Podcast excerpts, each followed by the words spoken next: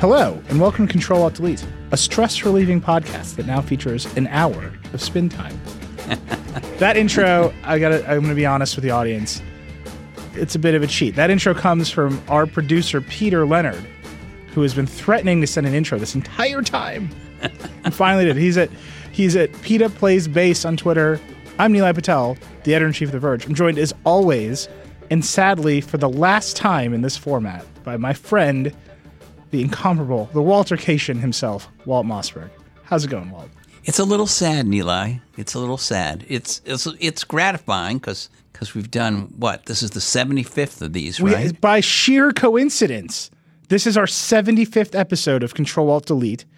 It is also kind of the last one. Kind of. We're Kind going to explain why it's only kind of. But so I, we've been promising for weeks now that the actual last episode would be very special. So this is this our 75th episode is the last episode in this form. Walt and I just talking over Skype, hanging out. It's Walt's last column. That's what we're going to be talking about today. His last column ever. So this is the last of this. Walt writes a column. We record a podcast. But on June 9th, right after WWDC, we're going to be live. We're going to we're renting out the School of Visual Arts, the theater at the School of Visual Arts. Uh, we're going to have people in the audience. We'll have in New York City, we New York City. Explain what city? evening of June 9th in New York City. You can get tickets. You can come see us. And we're going to have our man, Dieter Bohn, on stage with us. So it's the three of us, one last live Control Alt Delete. I'm so excited about it. Uh, and it's going to be great. There'll be a post on The Verge ASAP with all the details you need for tickets and all that sort of thing. But just keep this in your mind. The last, the truly last Control Alt Delete, episode 76, June 9th, School of Visual Arts, New York City. Not only do you get to see Dieter, Yeah. not only do you get to see Nilay, but I just fade away after that. It's So actually gonna the be the last Future. time anyone will ever see me. He's, he's gonna we're gonna we're gonna fade him out on stage. It's gonna Right. be it's gonna be amazing. Uh, but that Walt, I, I, if I'm not mistaken, that will be your last act before fully retiring. That's the last thing you're gonna do. Right. It will be my. It's not my actual retirement date. That comes a couple weeks later, but that will be my my last actual editorial act. Yeah. At, at here at here at the Verge, here at Recode, here at Vox Media. Yeah. Yeah. This episode 75. Actually, it should be 75 episodes and one one special episode. We shouldn't Yeah. call that seventy. Let's do that. But this, our final episode 75, I would say it, it well, I read your column. It's Walt's last column. It's up on the site. You should go read it. It's about sort of the past into the future and what's to come. I had a little misty eyed reading it, man. Uh, I, I had I had feelings. I don't think people who listen to this show know that I have feelings. I don't think I I had, I had an honest to God emotion. he's not a robot. you know, those things, those things that say, "Check this to show you're not a robot." Well, he's not a robot. Yeah. Um, I can fill out any CAPTCHA at any time. But basically, your argument, and you should go through it, is we're in a lull. We've talked about the lull a bunch of times on the show, but that lull is about to, we're about to come out of it. It's not clear when. You say you think by the end of 10 or 20 years, all of computing will be different. But you really think there's a, a huge paradigm change coming at us. Right. So if I were to simplify what I tried to say, it would be something like this. When I started uh, writing my columns, my weekly columns, I don't know how many weeks I've done these since 1991, October of 1991. You know, for the first many years that I did it, uh, computers and technology devices and software and services in the broadest sense for consumers were in your face. They were a thing. They were, you know, wonderful to use. They opened the world to you in a lot of ways. They gave you a lot of powers that you didn't used to have. Uh, but they were in your face. They had to be dealt with. They had to be maintained. They had to be figured out. They had to be fixed and tweaked and all of these things. And and, and I think, despite many problems that we've talked about in all of these episodes of this podcast and and that you can read about every day, that the, this has been a net good for society, for the world. But I also think that we are, we are about to enter a phase where the, the computer and the technology are basically about to disappear. They'll be there, they'll be more powerful than ever, but they're just going to melt into your everyday environment in the form of sensors, in the form of, you know, uh, everyday objects. I mean, drywall, for instance, in the rooms of your house or your office can be smart. It can have all kinds of sensors in it. It can tell how many people in the room and adjust the temperature properly. It can, you know, might even have medical uses in hospitals and uh, uh other places. Uh, carpets, augmented reality glasses that look like glasses, not giant goggles. The technology will just be all around you, and I, I think uh, I use the term, and it's not my term, but it's a term I like. I, I use the term ambient computing. Computing is going to be ambient. I don't mean that you'll never have something like a phone or a laptop, although I don't know in 20 years what, what, what those will be. But I think, you know, instead of having to pick up your phone to do certain things, you're going to be able to uh, just walk into a room or into uh, out onto a, a, the street and do certain things uh, without the need to pull something out of your purse or your pocket, without the need for a laptop. And when I say ten or twenty years, uh, I mean I think I think for some of these things to get complete, like you know a, a critical mass of enough artificial intelligence or machine learning or augmented reality in a great form, it will it will be will happen within the next ten years, and then even more will happen within the next twenty years. But I don't mean that nothing is going to happen. I think we are in this funny lull now where everything is going on in the labs and tons of things. I mean, every company you can think of, and many that you don't know of, and we don't know of, are spending a huge amount of money and, and, and God knows how many person hours trying to get this done. But what's hitting the consumer market, I think the cadence of great, cool things hitting the consumer market has slowed down while all this is building up ahead of steam.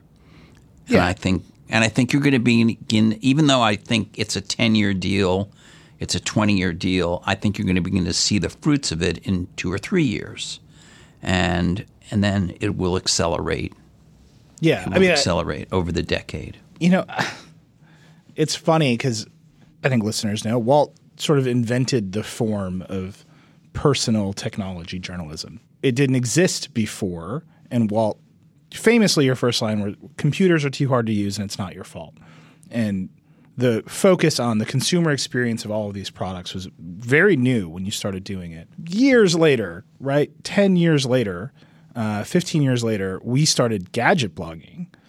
And that was, I think, a moment of extreme excitement in innovation when people knew what we were talking about. And I could write this is always the example I use, but it, uh, I feel like it's very true. I could write 200 words about a new SD card and we would get 300 comments about it on Engadget. Yeah. Uh, and there was just a moment when it looked like the curve of technology had accelerated and we were absolutely not in the lull. We were in the highest point of excitement because everyone thought they knew what was going to happen. And then the iPhone came out.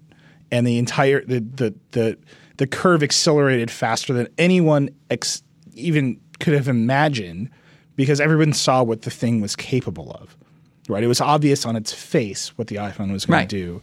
Maybe not that first iPhone, but when the App Store hit, it was obvious on its face what was going to happen to computing.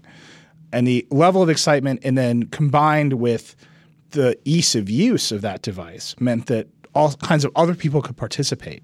And so that was the moment when you know we were able to start the verge on the back of a podcast about playing with our phones and you think about that curve now, and what's happened is we've hit the peak of not entirely all the things a phone can do, but it's easy to see the limits of what the phone is able to do. And all the stuff, like the phone can't be the drywall, right? The smart drywall in your house. The phone no. can't contain every sensor. You have to put the sensors elsewhere. The entire world of Internet of Things gadgets, they all connect to the phone, but they have to be out of the phone. And I, I think we're just at that other moment, and I, am curious. Like, what do you think that next kind of technology experience, technology journalism looks like, having gone through those huge spikes in interest and in, in, in momentum? Well, I think I think ambient computing and its stages, the stages that lead up to ambient computing, are going to be so amazing that it'll be another cycle of, oh my God, you know, it'll be another cycle of super excitement for consumers, for enterprises, for the industry, and for the journalists who write about it.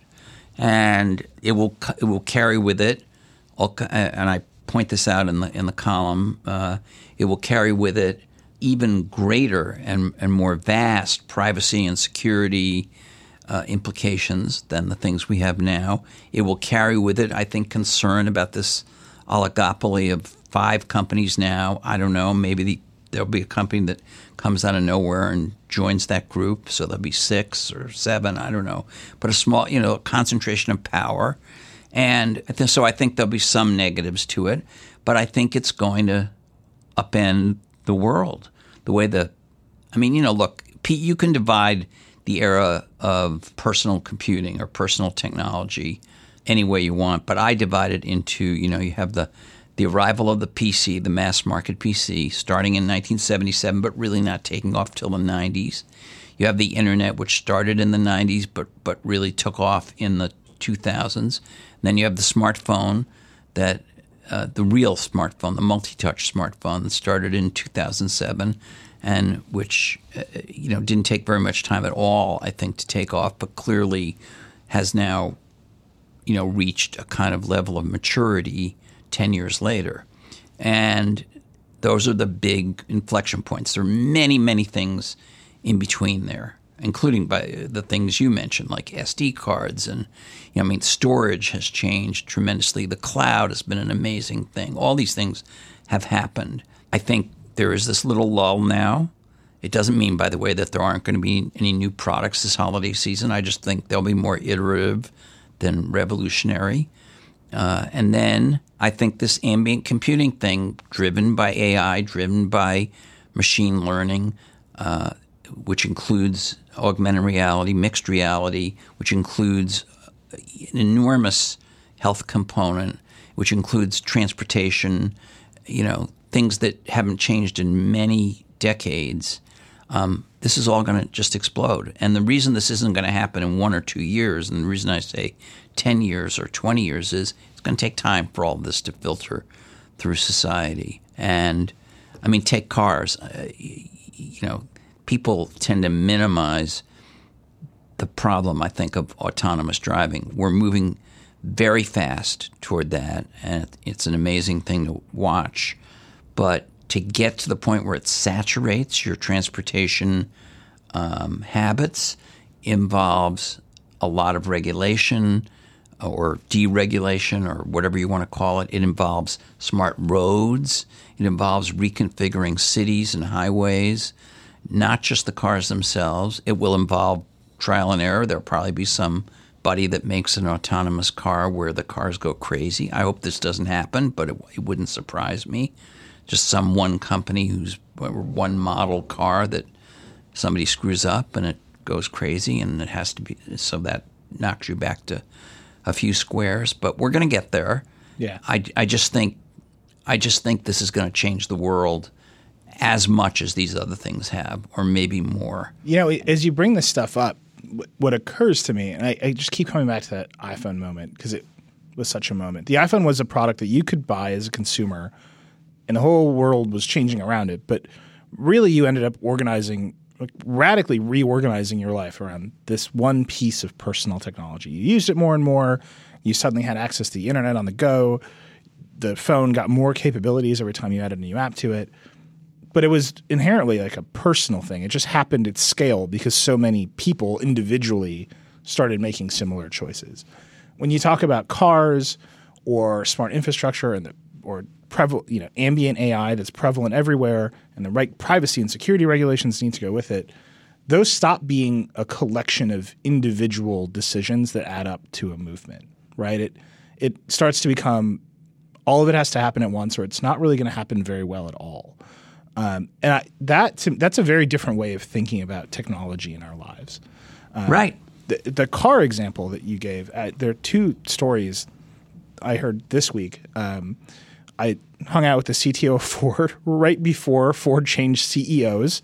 So I haven't published that interview because I'm pushing them to give me another quote about what he thinks about the new CEO. Um, but he came by the office, Raj Nair, and you know Ford is actually really behind. The reason they have a new CEO, they switched. The Mark Fields is out. The new CEO is Jim Hackett. He actually ran their autonomous driving unit. So you see where Ford's priorities are. But I asked him, why don't you have even what you know GM can do or Mercedes can do, not, Tesla can do, just like level two autonomous driving, which is Right. you hit your cruise control and it it'll follow the road and you know beep at you every 10 seconds and he goes well how well is that working out for other people? And he was clearly referencing uh, the tesla accident. And he said we don't Yeah. want to we don't want to get into that position. We're you know we're forward. We, we think there's a much safer way and that's to jump all the way to, to level four. Same time my brother-in-law is a truck driver a long haul truck driver and you know his read on what is happening with autonomous trucking, which obviously threatens his job, is there's going to be an accident and they're going to need people. And like my job is safe for a long time because the second one of those things crashes, the lawsuits will stop all development. That to me, that's not I bought a phone and my friend bought a phone and then word of mouth suddenly made everybody buy a smartphone. That is a lot of people saying there's real danger here that will stop this in its tracks because society will not want this technology to, to proceed unless all of the problems are solved. No, look, I think that's exactly right. Let's just imagine that Apple had brought out the iPhone in 2007 and there had been 50 cases of it exploding and catching on fire and burning through the floors of airplanes and all the things that we saw with the Galaxy Note 7 last year. Or let's suppose that there had been uh, reproducible scientific uh, tests that showed that it caused cancer Yeah. to hold that phone up to your head. Um, and there are some people that believe that, but Yeah, there's study after study that, that says it happening or not happening. well, most of the studies say it's not happening. But the point is, if that had happened in 2007, it might have been a very different story. It's not that they might not have recovered, but who knows what the story would have been lo- looked like. So I'm not trying to put a wet blanket on this. I mean, if you when you read the column, and I and I hope you will, listeners. Um, Give me a break. It's my last column. You could read it. You know, um, Come on, it's it's my last one. it's it's it's not a down. I mean, it's an optimistic Yeah. column, and I am optimistic. I've always been optimistic about tech, but I've tried to be realistic about it. And so I think wonderful, great things are in store. I think exciting things are in store for consumer personal tech. And by the way, a lot of this is also going to be applicable to enterprise and uh, you know big organizations as well. But um, I think there are exciting things in store. I just think it's you're going to have to wait a little bit. And the truth is, you had to wait a little bit for the iPhone. You had to wait a little bit between the Apple II and a computer that really did what you wanted. You had to, you know, between the Apple II and the Mac was seven years, and the Mac was phenomenally easier to use and did many more things than the Apple II. But the Mac was primitive. And before you got to a graphical user interface computer that was uh, within your budget and did a lot of stuff, was probably Windows 95, those computers.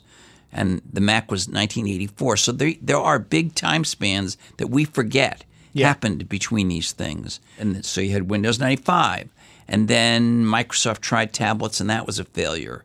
And then people brought out, brought out things they called smartphones, but they really weren't. And they weren't very smart and they weren't very good phones. And then in 2007, which was another big time span, you got the iPhone. And then you got the you finally got a good tablet, so good that people don't even replace them in the iPad in 2010. You know, we, we have a bunch of smartwatches that have not caught on. Maybe they will. I don't know. There's a lot of power and technology and, and just amazing engineering in those watches, but they haven't caught on. So, you know, I just think there are bigger time gaps between these things than we remember. And when I say 10 years, that is not as shocking as it sounds because you think, and most of us journalists think this when we're not being careful and analytical and we're just thinking off the top of our heads. We think, boom, there was there was the Mac and the and there was the then there was the immediately the iPod and then there was the iPhone and then there was the iPad and and then the, you know, and in between there was the cloud. There were you know there was Amazon cloud services and the Kindle and all these things happen. They they, they happen within a relatively compressed period of our lives, but they didn't happen every other year. It just wasn't that way. Yeah, I think that's actually the most important thing to remember, right? Like these things get made often in isolation, and they come out at different intervals, and the fact that they all work together over time it actually takes years and years of refinement and iteration. And so then the, the next new thing that comes out, it, it often takes a while for it to. You, you remind me about this with the iPhone all the time. At the very beginning, they had to lower the price. It, di- it didn't take off right at the start. No, it didn't. Uh, you know, there was a hockey stick effect in, on of, of, sales, and there was for the iPod as well. But it did not happen. It's not like Steve Jobs' reality distortion field on stage, and the next day the hockey stick started. It didn't happen. It was sort of flat. It sold, but it was sort of flat. And then maybe in the second or third generation, the hockey stick happened. And the same thing with the iPod. And and and the iPad was the only one that was different. This is the irony. The iPad whose fail whose sales now have fallen for what six straight quarters? Am I right about that? Yeah. Some number like that. The iPad had like a rocket shape almost immediately. I believe Mary Meeker, the famous, you know, kind of analyst of all this stuff, who's now a VC at, at Kleiner Perkins and who always speaks at our code conference and will do so at the code conference next week, has said that the iPad took off faster than any uh, consumer tech product has ever taken off. I think they sold 200 something million of them in a very short period of time. And now it's not just flat, but actually declining. So these things don't have our memories play tricks on us. But I have a bulletin. Yeah. Can I can I deliver my bulletin? I love a bulletin. And you have it too if you're on Slack. So we can say that our special bonus control Walt Delete that will be live in New York on June 9 will be at 6 p.m. 6 p.m. June 9th, the, featuring special guest Dieter Bohn. Well, yeah. And that's the second or third Dieter Bohn reference already. We're just going to keep mentioning it on the show.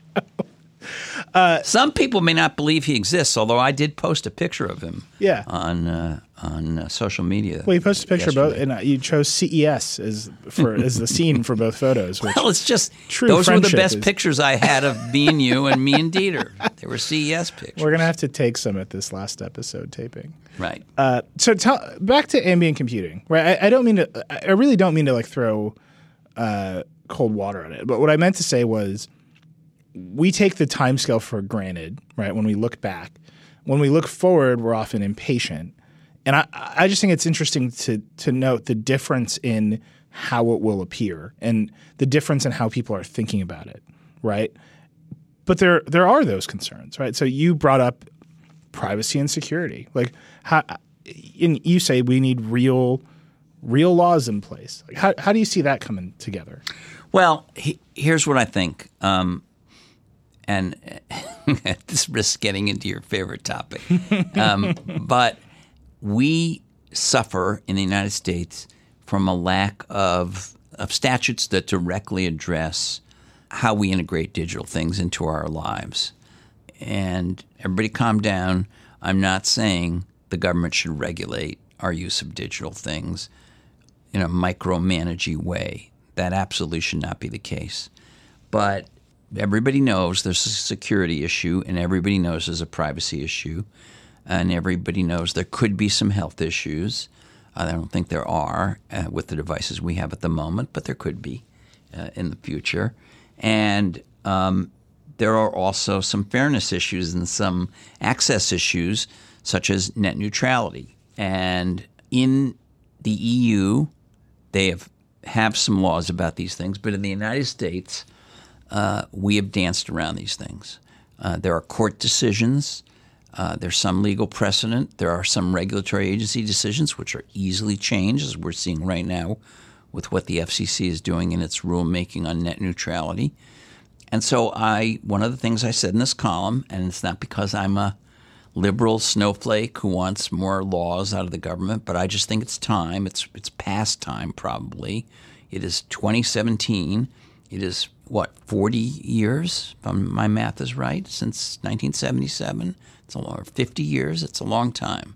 And we need to face this head on. We don't have a privacy law in this country. There may be laws that mention security, but as far as I know, there isn't a direct law about security. And so when the FBI says to Apple, and that by the way, this will be child's play if we really ever get ambient computing, but when the IBM, when the FBI says to Apple, we want you to write a version of iOS just for us. Yeah. And it, by the way, it won't leak. and, and, of course, in the last two weeks, we've seen that this ransomware attack that is affecting large parts of the world is based on an exploit that somebody stole from the National Security Agency, which is supposed to be more secure than the FBI. But the FBI says, um, you know, write us an iOS that gives us a backdoor and lets us o- open a phone, break the passcode on a phone, and it won't leak. Uh, and Apple says no, and you know they FBI eventually backed off that because they claimed, and I I don't know if it's true or not, that they got some hacker to do it for them. But the point is, we ought to have a law. We ought, we ought to go through our democratic processes and have an actual law that directly deals with this, and have a big debate and let let the security agencies uh, and the corporations that want to invade your privacy argue their case let consumer groups and and and legal scholars and other people argue the other side of the case, and and have one or more laws that deal with this. And I actually think because this is going to, you know, one of the reasons I started my column in 1991 was because I thought tech was going to become democratized. It wasn't because there weren't already computers and there weren't already phones and there weren't even already, uh, and there were beginning to be some digital cameras. Uh, but they hadn't become democratized. Most households didn't have these things. Most people weren't dealing with them. And my timing was pretty good. Um, I'm not sure I would ever have that kind of timing again. Um, uh, but if that was a form of democratization, which we've now seen, at least in the developed world, uh, to a great extent, there are now 2 billion Android devices in monthly active use, according to Android. And, and that was announced just like a week ago or 10 days ago. And, and Apple, like a year and a half ago, said there are a billion iOS devices in active use. Uh, that's a lot. There's only 7 billion people on the planet. But if we get ambient computing, then we stop even knowing which, where is the computer? Yeah. Is it in the rug? Is it in the drywall? Is it in my shirt? Is it in my arm? Is it, where is the computer? Is it in the light fixture, it, it, there are lights that have a, a, a, some sort of processor in them right now, or or at least a sensor in them. And um, you know, where is it? And I think we better figure out a way to decide what happens to the data that's collected by those things, who's liable if they don't do what they're supposed to do, and all of these things. Some of it may just be extending existing statute on things like liability. Other things may require new thinking. But we've done none of it in the United States. Yeah. None of it. And our, our current government doesn't seem entirely capable of having that reason to be. No, I, I agree with you. Uh, but um, that's not to say that if, if the Congress turned over and the Democrats took over, that they'd be brilliantly capable either. Um, it's just, I mean, you, you, he, you dance with the government you got, and and and technology. That believe me, all those people at Google who are working on AI, and and all those people at Facebook who are working on AI, and all those people at Apple who I think are working on AR, and and all those people at at at, at Ford and Tesla who are working on cars, and, and and at Google who are working on cars. They're not waiting around for the government. I mean, this is all going to happen. So at some point, society, through its arm, which is, happens to be called the government, has to figure out what some of the rules, and that, this is no pun intended, but what are the rules of the road here? Uh, and uh, some of it is actually going to be about roads, but not all of it. So, what are the rules of the road? And we don't have any, so we should have some. But that's not really tech. That's a side. That's a, a consequence of the tech. Yeah. Um, but I think is in, the tech is going to be amazing. Is what I'm saying. I think the tech is going to be amazing, but for it to, I think it, this is just one of those places in tech where the dependency is so high, right? It it almost doesn't exist anywhere else. Like you were saying it's my favorite topic. Like I can rant about broadband policy and net neutrality for days, but people are going to sell internet access whether or not we get the right regulations in place, and hopefully, Right. it's good. Right. I think there's a there's a lot of questions around some of the ambient computing stuff beyond just I'm I'm going to buy an Echo for my house. That you know I think people aren't going to be even comfortable enough to buy the stuff unless the the pr- right promises are in place. And I think That's a fabulous point you just made, which I wish I would have made in the column. But it, and it is that there is a codependency there. yeah. Um, and I think I've told the story before, and I don't. This is not meant in any way as a criticism because I think she's she's um, being perfectly reasonable uh, uh, by doing this. But my wife mutes the echo in our kitchen. I said, "Why did you, why do you mute it?" I've explained to you that it only supposedly listens. uh, It it only starts recording what we're saying when it hears Alexa, the word Alexa. And she says, "I don't, just don't believe that." And I said, "Well, it's you know it's it's Amazon. You trust Amazon. You buy stuff from them all the time. As far as I know, they've never, uh, uh, you know, violated our privacy or anything." And she goes, "I don't care. It's Yeah. them, the them with a capital T." And my wife is not anti-tech. She's not a luddite. I mean, you're as likely to see her staring at her iPhone and going through Facebook as you are likely to see her doing reading doing almost anything else. And she reads all her books on a Kindle and which is Amazon, and you know she does all these things. So it's not that she's a luddite; she just doesn't trust it. So if we're going to now say that everything around her is a computer of some kind, based in you know powered by the cloud, full of sensors, whatever. Um, she may it may be necessary for to get people to trust that for there to be some sense that there's a law governing it or a Yeah. series of laws governing it. So in a way that hasn't been true up to the moment we're taping this podcast, um, it may be it may be there may be a codependency there. Yeah. What's the secret of Welcome Guy? The art of shaving. Founded in New York in 1996, The Art of Shaving has been helping guys look their best for over 20 years. The Art of Shaving has your total routine covered, whether you're shaving, beard maintenance, hair, skin, body, or fragrance. The Art of Shaving's award winning products are formulated with the highest quality botanical ingredients featuring pure essential oils. The four elements of the perfect shave have been created to deliver smooth results every day. You start by prepping your skin with a signature pre shave oil, then you create a thick, foamy lather with shaving cream applied with a shave brush. You shave, then you replenish all that moisture with aftershave balm. You finish off the perfect shave with one of the Art of Shaving's five new fragrances sandalwood and cypress, oud suede, vetiver citron, green lavender, and coriander and cardamom. Each cologne has been carefully assembled for a distinctive scent. The Art of Shaving offers convenient replenishment service that allows you to save on your favorite products without ever having to worry.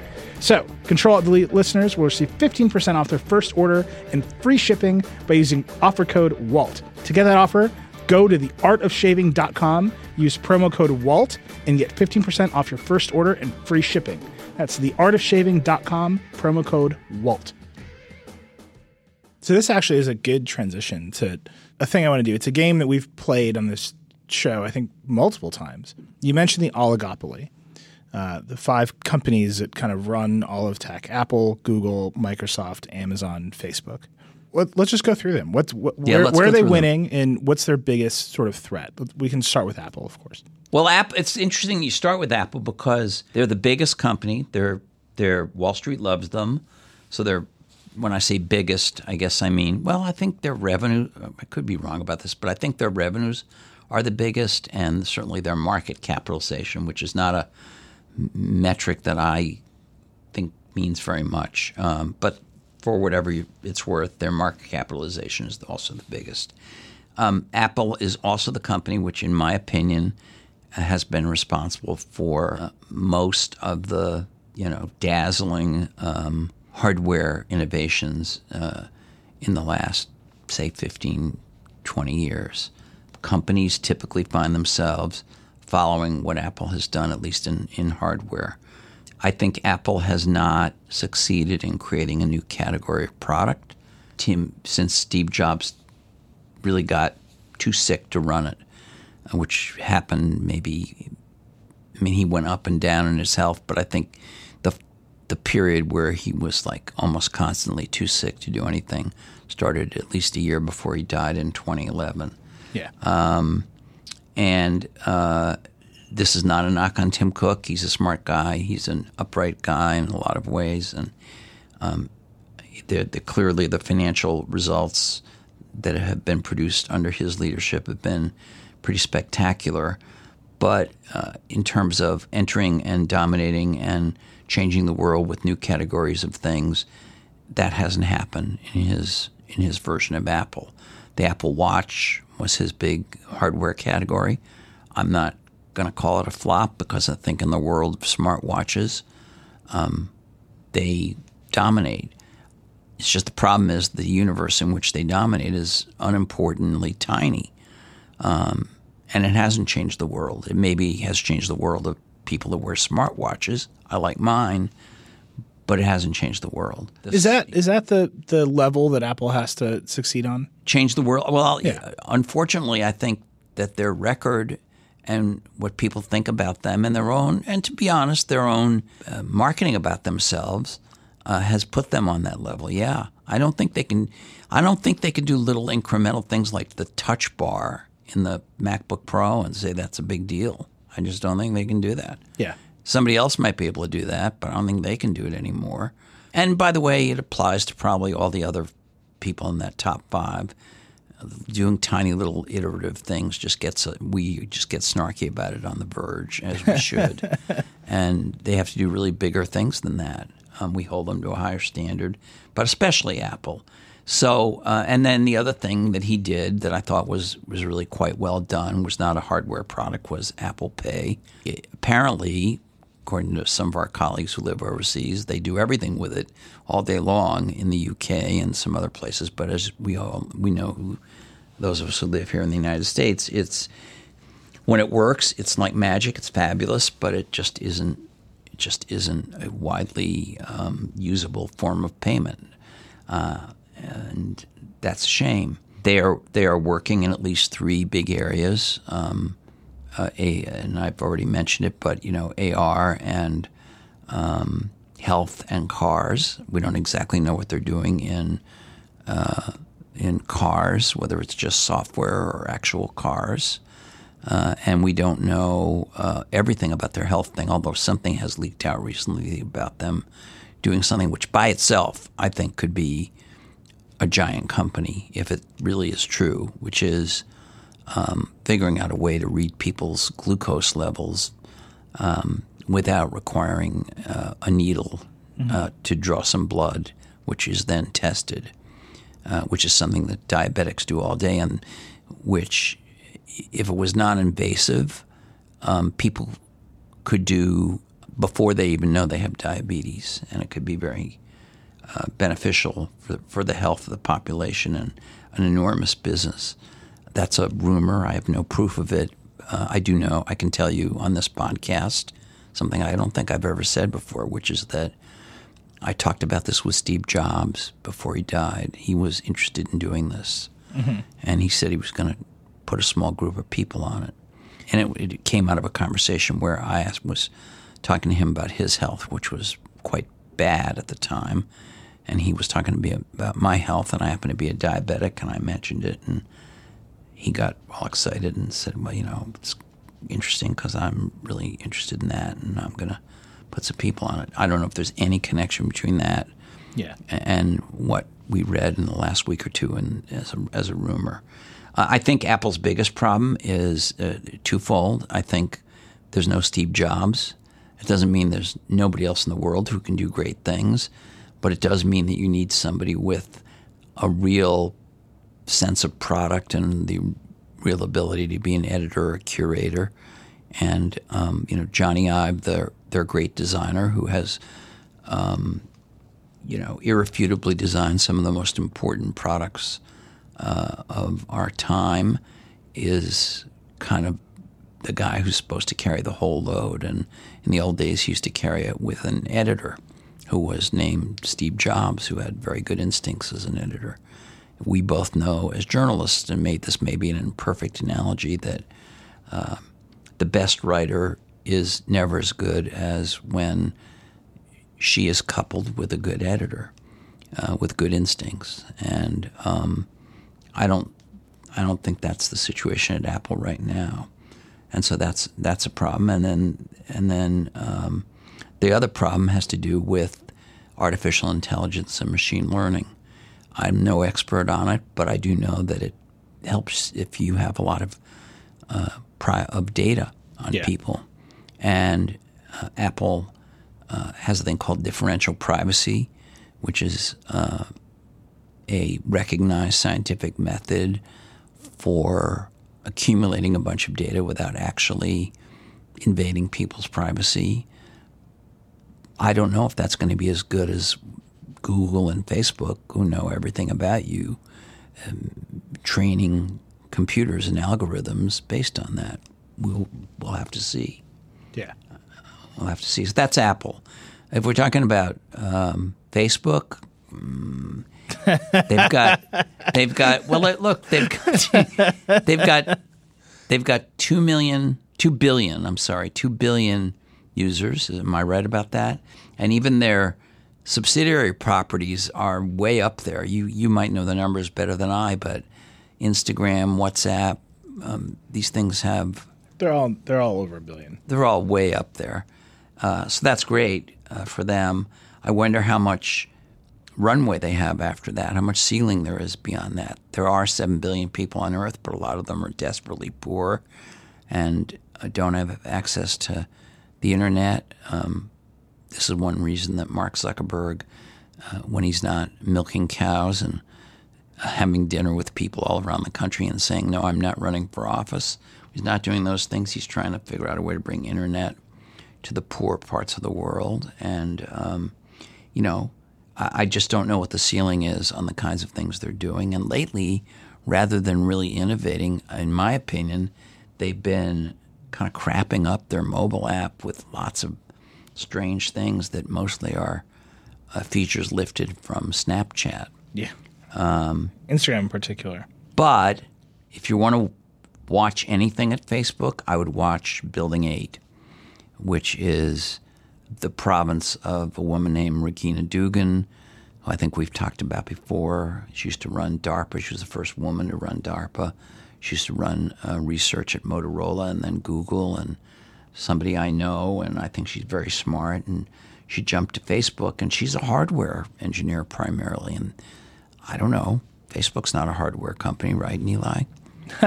Not, I mean, not really. They've tried. It's never gone well. Well, what have they tried really? They made a phone with HTC. They didn't really make a phone. That's true.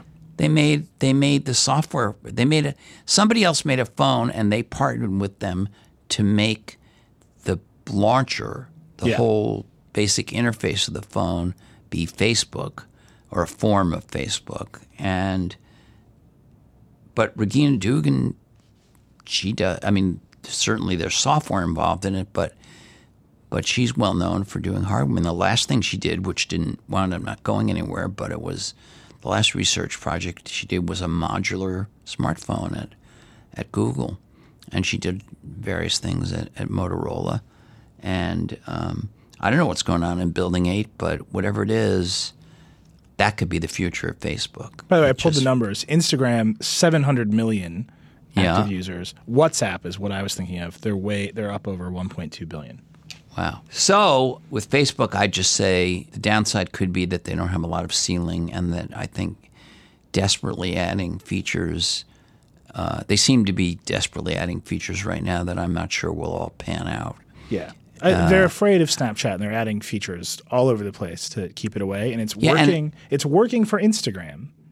Right. It's working for Instagram. it may not be working elsewhere. for main Facebook, and um, and then but uh, but on the kind of deliciously mysterious side, I'd watch Building Eight. yeah.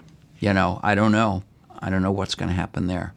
Um, I think Microsoft is, you know, if we look back at the sweep of everything, they're, Wait, can we real quick? Do you know what I think Yeah. Facebook's biggest problem is? oh, I, I'd love to know. They're not loved. I think I, I've Yeah. I That's think a people great love point. Instagram. I love Instagram. I think it's a great product. When I meet the people who run Instagram, they seem totally focused on making sure that product is beloved. uh, and the experiences people have in it are great. Mark Zuckerberg, he appears to be on some sort of political roadshow.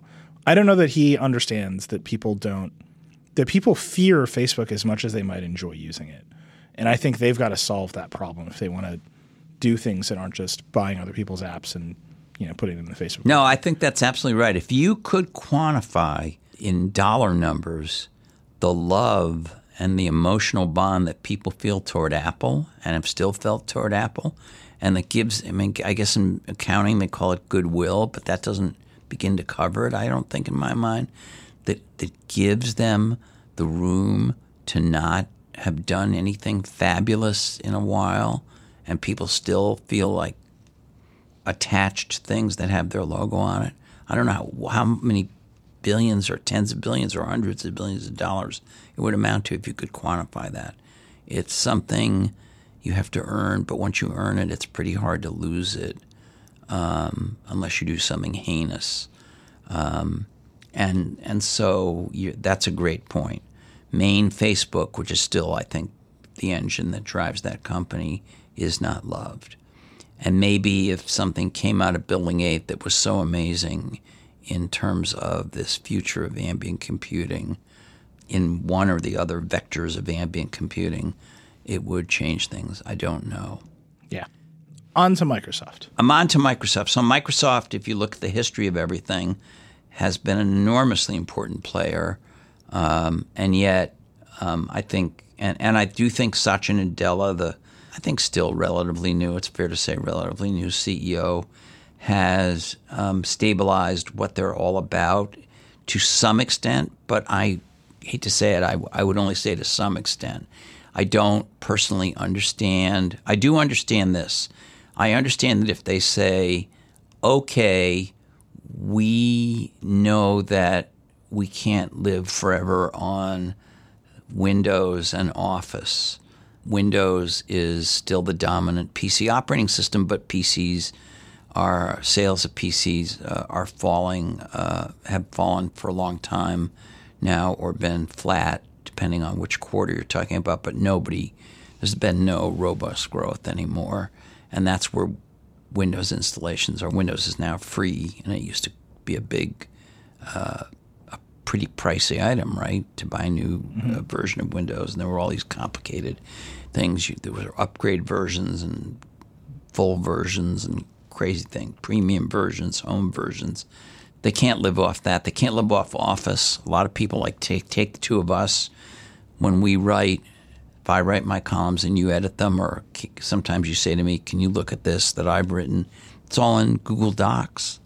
It's not in. I mean, and actually, Microsoft has something like Google Docs, but you don't even think about it. Yeah. Um, that's a big problem for Office. It may it may it may not be. It, it, you know, it may not occur to people in some big companies where it's enforced as a rule that you use Excel or Word or PowerPoint or something, but for a lot of uh, the faster uh, moving parts of the economy, it's Google apps or some Slack or something else that, that is replacing it.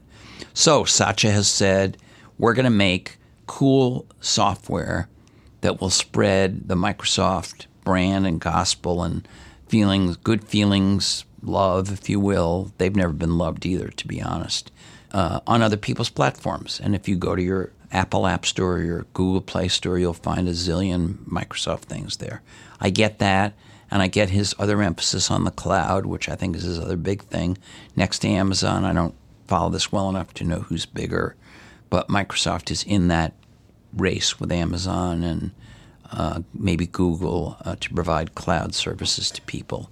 And those are strengths, and they can't be ignored.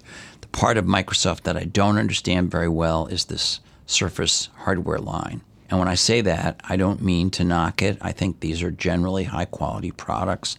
I think there's a lot of passion behind them. I think the last uh, the, that that um, big uh, Surface desktop they announced was genuinely exciting. Um, but if I'm not mistaken, I think sales are off 25% year to year in the Surface business, which was never a very big business to begin with. And I don't entirely understand why they're doing that. I don't see how that fits with the rest of Microsoft. I, I think their goal is to push the OEMs to do better stuff, and I think if that's the metric, the OEMs are definitely doing better stuff. Yeah, maybe. I don't know. I do think Microsoft has a role to play in this ambient computing thing. I think they're on it, onto it. They're to borrow a term from an entirely different meaning. I think they're woke to it. Um, uh, in fact, the first place, Definitely not the meeting. definitely not the meaning, but you know what I'm saying. I know what you're saying. I think, I mean, I'll tell you the very first place I ever heard anybody reference, they didn't use the word ambient, but reference what I'm calling ambient computing, and not just me, I repeat, I did not claiming to invent that term, uh, was at Microsoft. It was um, a guy named Craig Mundie, who's one of their well known executives for years, who I forgot his, what his role was at the time I had this particular meeting with him. Uh, but he was talking about all the research they do. Microsoft, people may not know this, but Microsoft has a very formidable research division. The problem is a lot of the research hasn't made it into products. Um, they have a lot of PhDs and people doing interesting things. And he said, you know, the room is going to be a computer. I'll never, this must have been Yeah. 10, 15 oh, years Microsoft's been saying this forever. Yeah. And so I think they're going to be there in this next wave. They missed mobile, which is, I want to repeat that. They missed mobile. It's just like as if the, la- it's like the lost decade Yeah. Uh, uh, of Steve Ballmer. That could be the title of a book, The Lost Decade of Steve Ballmer. And they missed mobile, they missed search, they tried on both those things. Too late and too little in both cases. It wasn't that Windows uh, uh, Phone was bad, and it wasn't that Bing was bad. Actually, at its better moments, it was just that it was too little, too late um, they're not they're going to try with every ounce of strength they have and every dollar they have to not miss whatever's next and so they're going to be a player and they have hololens they're on the mixed reality thing in a big way. I think there are going to be a whole bunch of people who are going to make hololens based systems just like there are a bunch of people who are going to make google daydream based vr systems. So microsoft's a player. I just don't entirely understand how it all comes together for them. Uh, google is seems to be firing on all these fronts. It gets the whole change it's very upfront about it last year at google io which is their big developer conference they showed a slide which they repeated this year as a kind of callback to last year, which showed mobile first, which had been their kind of mantra for a while, morphing into AI first. Um, they also admit that this is a 10 year thing and they're just at the beginning of it, but they brought out the Google Home. They weren't a hardware company for a long time and they've, you know, they've done uh, some hardware, the Google Pixel, the Google Home. I think the Chromebook concept in laptops has finally taken off, although I would note that if Trump's budget ever passed, there wouldn't be any money in the schools to buy them. Uh, and so I just think I think Google is positioning itself to do everything it takes to be to be in the new world that I talk about in this column. And and the only problem is that they're doing it in a way I, I can't decide. Do you think Google is loved? I do. Uh, you know, I, maybe I have, I have a bad data set here, but I look at our coverage on The Verge and how our community responds to these companies. I think obviously Apple is loved. I think Microsoft has a tremendous amount of loyalty from the people who like their and use their products. Um, and I think people love Google. I think the thing that Android was able to do for mobile for you know enthusiasts and for people who didn't want to buy Apple stuff was really important and strong. And then the thing that Google lets everybody do, which is just find information, Yeah. um, is incredible. And I think the amount of value from those two things alone, which are not small things, but people love Google. They, they think that Google, you know, Google is an idealistic company, and I think it comes through. They step on their own foot a lot, no doubt, um, just like every company steps on their own foot a lot. But um, you know, I, I don't know. My, my sense is that people trust Google. They want to believe in what Google's doing because Google has. See, I disagree. I think people, I think people like Google Mm-hmm. and depend on Google. Some people love it. You know, you may be working off. You may indeed be working off It's a pretty self-selecting, somewhat group. skewed Yeah. data set. I'm not. I'm not going to say it's scientific. But there are lots of people that love their Android phones. Um, I don't know if they associate it with Google. I'll, I'll put it this way: I don't see communities. Communities obviously form on Facebook, but enthusiast communities forming around Google products exist, right? right as they Enthusiast do with, communities, as they do with Apple. yeah. and as they do with Microsoft. I I just don't see the group of Facebook enthusiasts. Out No, no, no, no. you know, I'm like- not disagreeing with you at all Yeah. about Facebook. I'm just trying to figure out Google. Yeah. I think Google's. I, I don't. You said people trust Google, and I don't think people trust Google entirely. I think people worry about Google and how much it knows about them. And I think that, by the way, this isn't just old people. I think that we now can settle that that trope that it was only old people who cared about privacy. I think there's No, enough I- research been done that show that even even teenagers care about privacy, and so um, to the extent people associate Google with invading your privacy, it's not a good thing.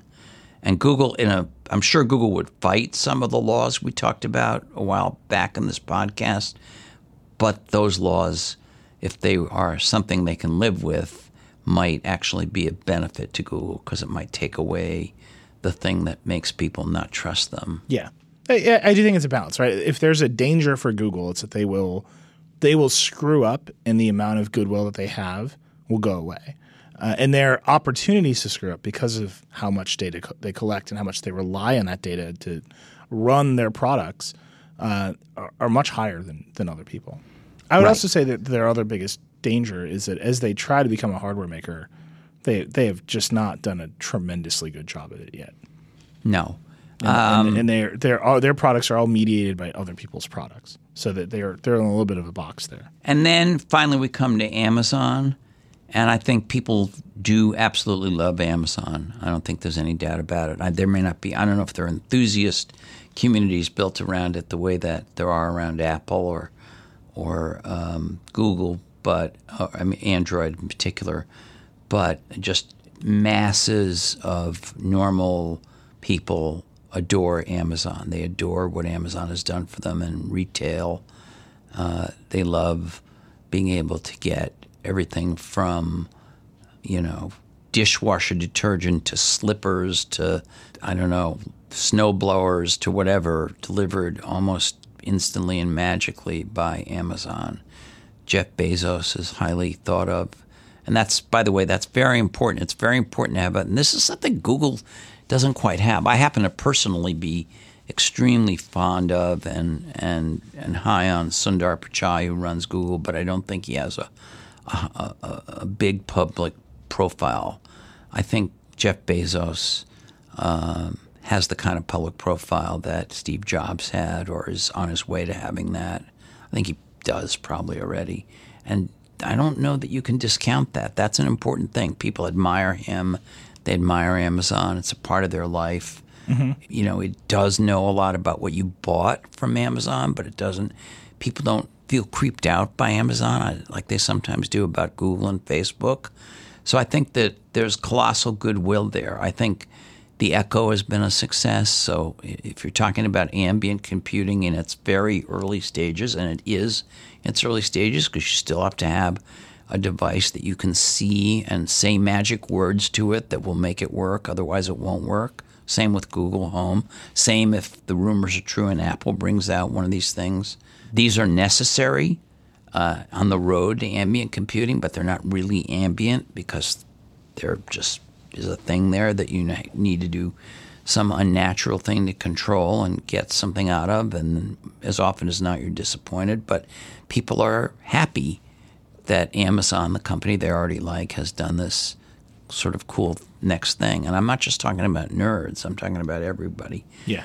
Um, the sales have not been, you know, fantastic. I pointed out in the column that while Amazon doesn't release figures, most of the third-party figures show that in 2016, way fewer than 10 million Echoes were sold. I'm sure that will go up this year.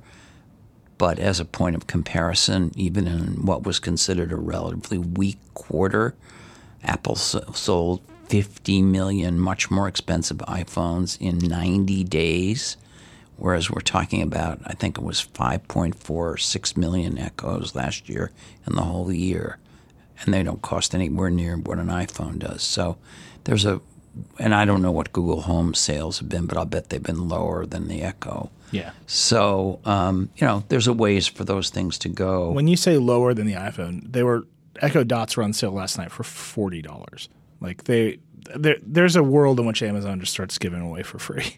like you can you can see. yeah, that well, that may be the right thing to do. Yeah. I mean, that that really may be the right thing to do. like I definitely impulse bought an Echo last night because I opened the Amazon app and it was like. You- you sure, bought a Dot? I bought a dot. I was like, "Wh- why not? I'll just have another one. Uh, yeah, I'll have another one. I'm gonna miss talking to you on these podcasts. I have a bottle of water here that you can have for 29 cents, and I've only drunk about a third of it. So it's pretty good. It's a good deal. Why not? So, uh, you know, I think Amazon, uh, uh, Jeff Bezos had an interview I was fortunate enough to do with him last year, said they had a thousand people working on uh, Alexa and the Echo at that time. And it certainly maybe two or 3,000 now. I don't know. He's very serious about it. They have a head start. They have a lot of third parties attached to it.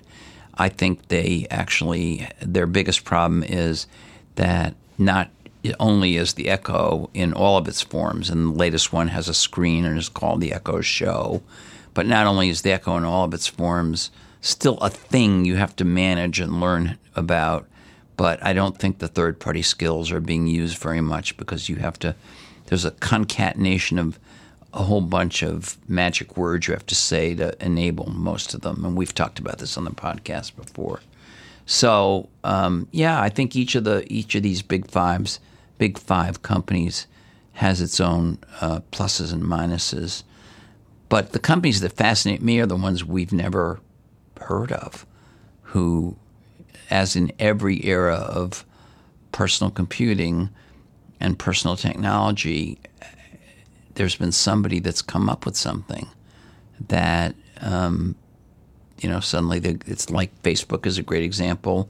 Uh, they come up with something, and who knows? All of a sudden, they're the big deal. I mean, this is what happened with Apple in the '70s and the early '80s. Nobody, I mean, they were nothing, Yeah. and then they became something. Microsoft started, um, I think, on the second floor of some sort of strip mall in Albuquerque.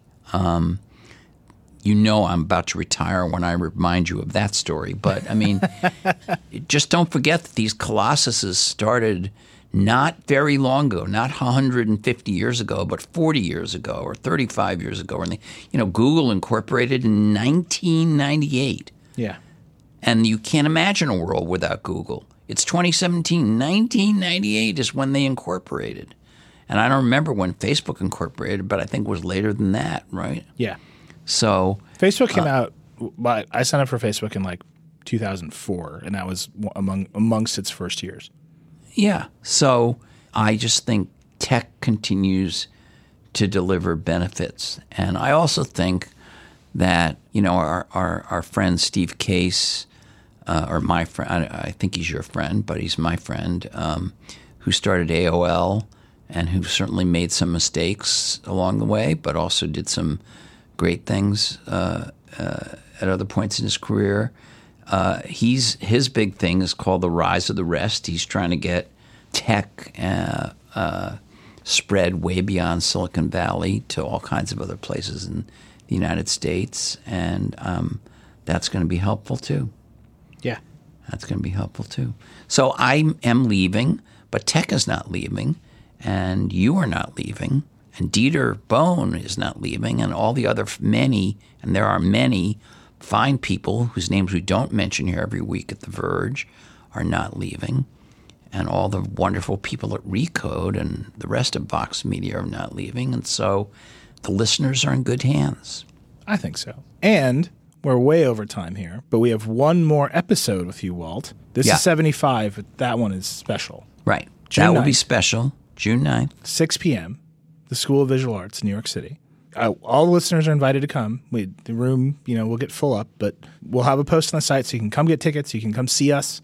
You can hang out with Walt. I know everybody wants to do that. I will tell you, I get to do it once a week, or I've gotten to do it once a week for these two years. It has been uh, an amazing honor and privilege. It's the most fun I have every week. But now you can do it. You can come hang out with us. Uh, again, June 9th, two weeks from now. So, well, next week is a code conference. You got, of all of the things that you have done in your career, starting first the D conference and then the code conference, right at the top of the list. Uh, you want to talk about code real quick? You want to sure. say what's happening next so, week? ever since 2003, my friend and, and business partner, Kara Swisher, who is the executive editor of our sister site, Recode, and I have been putting on what I will just, you know, in my biased way say is the finest conference in tech and media. Uh, it was called the D conference. Now it's called the Code conference. Same, essentially the same thing. We have it at a fancy resort near LA. It starts Tuesday of next week, and we have uh, a wide range of people from tech, from media, and from politics and elsewhere this year. We have, for instance, uh, Brian Krzanich, the head of Intel. We have Andy Rubin, the father of Android, who has a new company and new things that he's going to talk about. Some of them for the first time at the Code Conference next week. We have um, from uh, media, we have uh, Reed Hastings, the head of Netflix. We have Jill Soloway, who did the show Transparent on Amazon. This is all because tech has has has become the driving force in media, in politics. We have Hillary Clinton. Wow, uh, we That's have, a big one. We have she's a huge uh, get, as we like to say in the in, in the events business and in showbiz, and um, you know she's uh, obviously come out of the woods and is is probably going to have a lot to say about where the country and the world stand right now. We have a conservative Republican former CIA agent named Evan McMullin, who ran in the Republican primaries, uh, particularly strong in his home state of Utah, and he'll be appearing. Uh, we have Cecile Richards, the head of Planned Parenthood. We have just a whole bunch of interesting stuff to stimulate people uh, at the Code Conference. And I have foolishly probably agreed to pressure from Kara and Peter Kafka to uh, do something I've never done at, a, at a, one of our conferences, which is to allow a tech executive uh, whose name we're keeping secret for the moment to interview me on stage because I'm retiring. This is what happens when you retire. things like the tables strange, bizarre things like this. So. Um, if that if you consider that a highlight, that will be happening at uh, the Code Conference too.